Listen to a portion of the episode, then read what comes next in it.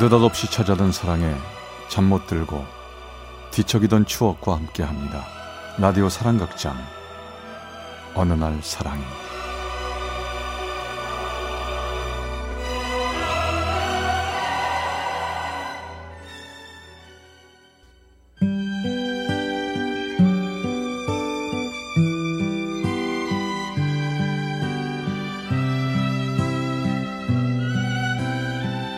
사랑의 체험수기 어느 날 사랑이 제254화 지독한 사랑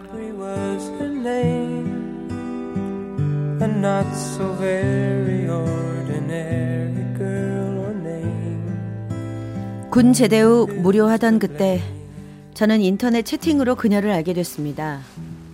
인터넷이라는 게 원래 그렇지만 자신이 누군지 감춰진 상태라서 그런지 솔직하면서 친근하게 다가오는 그녀가 마음에 들었죠. 우리 인터넷에서만 이러지 말고 진짜로 만날까요? 그럴까요? 어, 이번 주 토요일 경북대학교 정문 어때요? 좋아요. 만나요.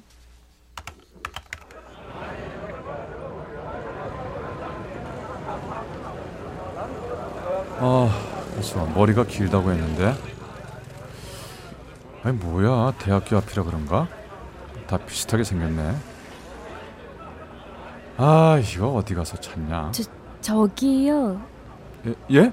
혹시 저 찾으시는 거 아니에요? 고동석 씨 맞죠? 어? 어? 저 서, 성희 씨예요? 아, 동석 씨가 저기서부터 걸어올 때 저 사람이겠구나 알아봤는데 음, 동석 씨 눈엔 제가 안 보였나 봐요. 아. 반가워요. 제가 민성이에요.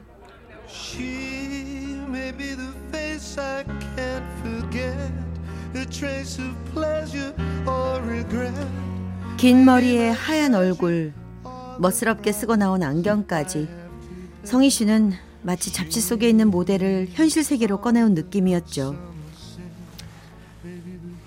진짜라니까. 진짜 이뻐. 야 임마 됐다 마 뻥치만 마 인터넷을 만난 여자들 중에 실제로 이쁜 애들 못 봤대. 야야 성희 씨는 진짜야. 진짜 에이, 완전 이쁘대도. 그래 이쁜 가수나가 뭐 한다고 인터넷 채팅을 하고 있겠노. 가만히 있어도 남자들이 따라다닐 텐데. 야야 나도 그게 좀 신기하긴 한데 음? 정말 이쁘고 그리고 더 중요한 건 성격까지 정말 괜찮다는 거지. 야 동서가 난 어찌 네가 불안하다. 너처럼 연애 한번 안 해본 쑥맥들은 자고로 여자를 조심해야 하는 법이니라. 알겠냐 너? 친구 말대로 저는 그때까지 연애 한번 제대로 못 해본 쑥맥이었지만요. 성희 씨 역시 마찬가지였습니다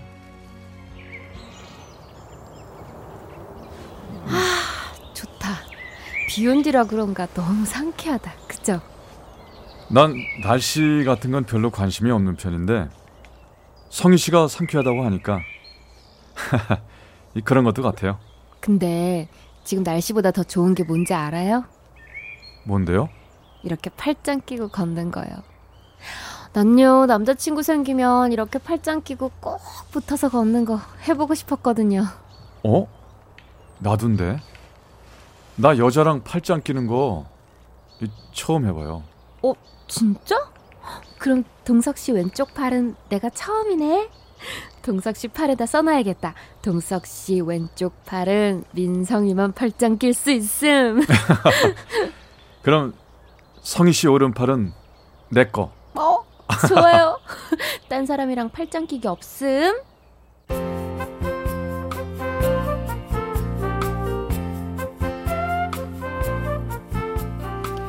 모든 것이 서로에게 처음이었던 우리 두 사람은 이렇게 서로에게 집중했고 그럴수록 뜨거웠습니다. 그렇게 지내기를 반년쯤 했을까 어느 날 갑자기 성희 씨가 대구를 떠나 다른 지역에 가서 살고 싶다고 하더군요. 저는 좀 혼란스러웠습니다. 아니 뭐 같이 떠나자는 건 아니에요. 나는 나는 떠나야겠다. 이 말씀인 거죠. 아니 왜요? 아니 뭐가 문제인데? 여기가 고향인데 어딜 가려고요? 질렸어. 난나 여기가 너무 싫어요. 안 좋은 추억도 정말 많고 난 새 출발할 거예요. 난 갈 때니까 동석 씨도 자기 갈 길 가라고요. 오케이?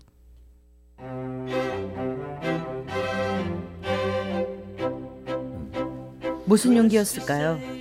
새 출발하고 싶다는 그녀를 따라 저도 다니던 직장을 정리하고 광주로 갔습니다. 하지만 아는 사람 하나 없는 지역에서 새로운 일자리를 구한다는 게 쉬운 일은 아니었죠. 불안한 긴장감 때문이었을까요? 성희 씨도 나도 조금씩 예민해질 무렵 일자리를 먼저 구한 건 그녀였습니다. 나 호프집 알바 구했어요. 호프집? 음, 서핑하는 거요. 아니 호프집이면 밤에 나가서 일하는 거 아니야? 아, 밤이면 뭐 어때? 딴 일보다 월급이 훨씬 세요. 아니 그래도 난 성희 씨가 밤에 일하는 거 좀 싫은데. 다른 일 구해질 때까지만 좀만 고생하면 되죠 뭐. 괜찮죠? 응? 좀 웃어봐요. 웃어봐. 응? 응? 응? 응? 됐다. 동석 씨 웃었다. 그럼 허락한 거죠? 하지만 우리의 갈등은 그때부터였습니다. 거의 아침이 다 돼서야 집으로 들어오는 성희 씨는 늘 술에 취한 상태였고 마치 조울증 환자처럼 어느 날은 너무 밝고 또 어느 날은 하루 종일 입을 꾹 다문 채 우울한 얼굴이었습니다. 얼마 후에 저는 성희 씨의 비밀을 알게 됐는데 그것은 제게 충격 그 자체였습니다. 아이고 동석이 니 웬일이고 여자한테니 저가 친구도 고향도 다 버리고 떠난 짜서 우짠 일로 니내 부잡고 하노 어? 그러지 마라. 나도 괴롭다.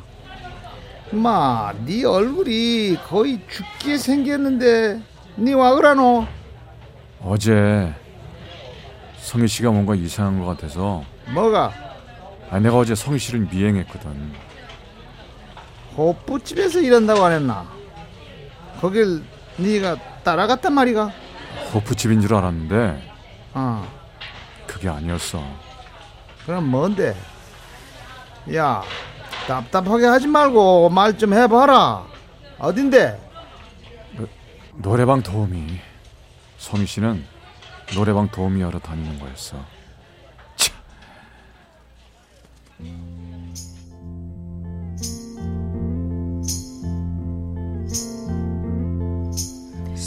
호프집 앞에 세워져 있던 승합차를 타고 어디론가 떠나려는 성희 씨 그녀의 팔을 낚아챘을 때 성희 씨는 별로 놀라는 얼굴도 아니었습니다. 나 이거 놔요. 아니 지금 이거 뭐 하는 짓이야? 아니 성희 씨왜 그래요? 왜? 내가 창피해요? 내가 더러워? 동석 씨도 노래방 가면 다 이렇게 놀잖아. 뭐가 문제야? 아니 왜 이래 성희 씨? 아니 나랑 얘기 좀 해. 아, 나, 나, 놓으라고. 이 팔 놓고, 날 좀 내버려 두라고. 그 순간만큼은 내가 알던 내가 사랑한 성희 씨가 아니었습니다. 내 손을 뿌리치고 다른 여자들과 승합차를 타고 가는 성희 씨를 바라보고 있자니 눈물과 분노가 터져 올라왔습니다. 그래서 저는 고향으로 가서 친구를 만나 술을 마시고 있는데 그때 모르는 전화로 전화가 한 통 걸려왔습니다. 여보세요. 네, 고동석 씨세요? 예. 왜요? 아, 네, 여기 병원인데요. 민성희 씨가 입원을 했습니다. 좀 와보셔야겠는데요. 성희 씨가요? 왜요?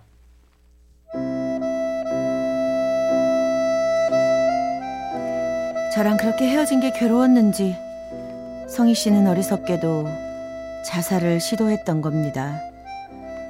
대구에서 다시 광주로 돌아가는 시간이 얼마나 길었는지 모릅니다.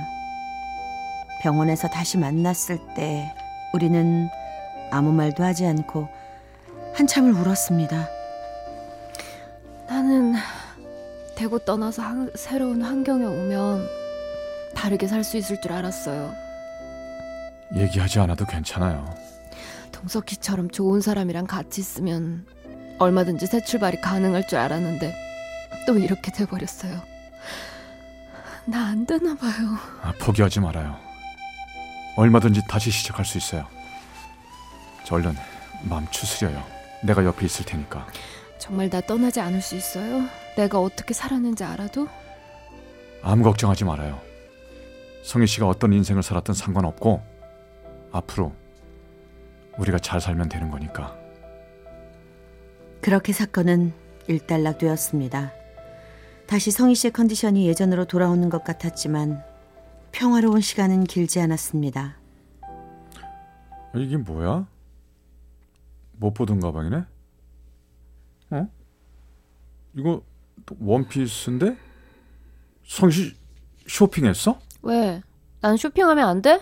아니 그런 뜻이 아니라 요즘 계속 못 보던 가방이랑 옷이 많길래 물어보는 거잖아. 나는 동석 씨가 나한테 그런 거 안 물어봤으면 좋겠어. 그거 내 사생활이니까.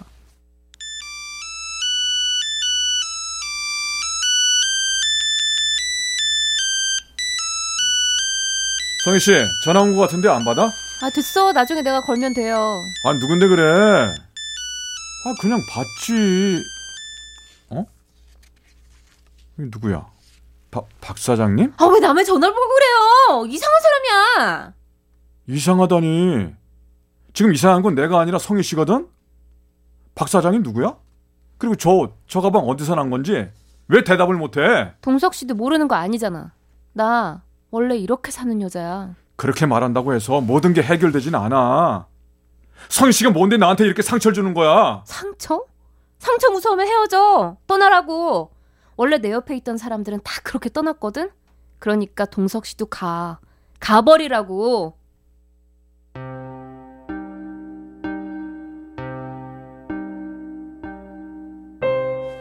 그녀 옆에 있다가는 저까지 만신창이가 될 것 같아서 저는 그날 밤으로 곧장 가방을 싸서 다시 고향으로 돌아왔습니다.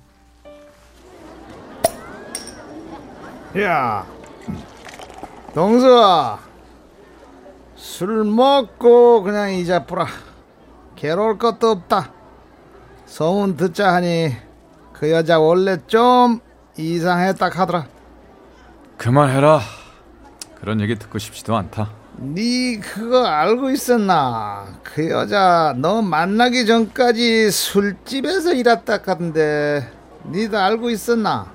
뭐? 수, 술집? 그래 몰랐는갑네 아주 유명한 아가씨였다 카더라. 지금 엄마한테도 욕해 싸붙고 문제가 많았다 카대. 동서가 술 한잔 먹고 다 이자 부자. 어? 어떻게 이럴 수 있는지 모르겠다 정말. 그냥 무서운 꿈 한번 꿨다 치고 다 이자 부자. 이제라도 헤어지긴 니한텐 잘된 일인기라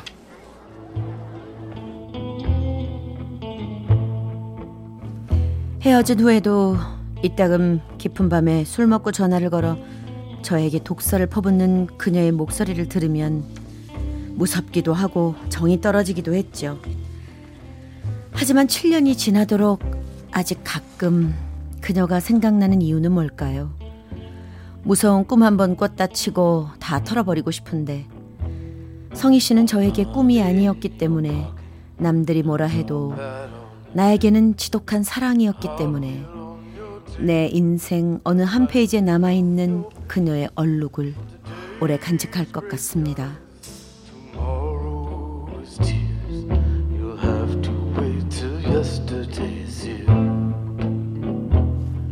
대구 침산동에서 고동석 씨가 보내주신 어느 날 사랑이 254화 지독한 사랑 편이었습니다.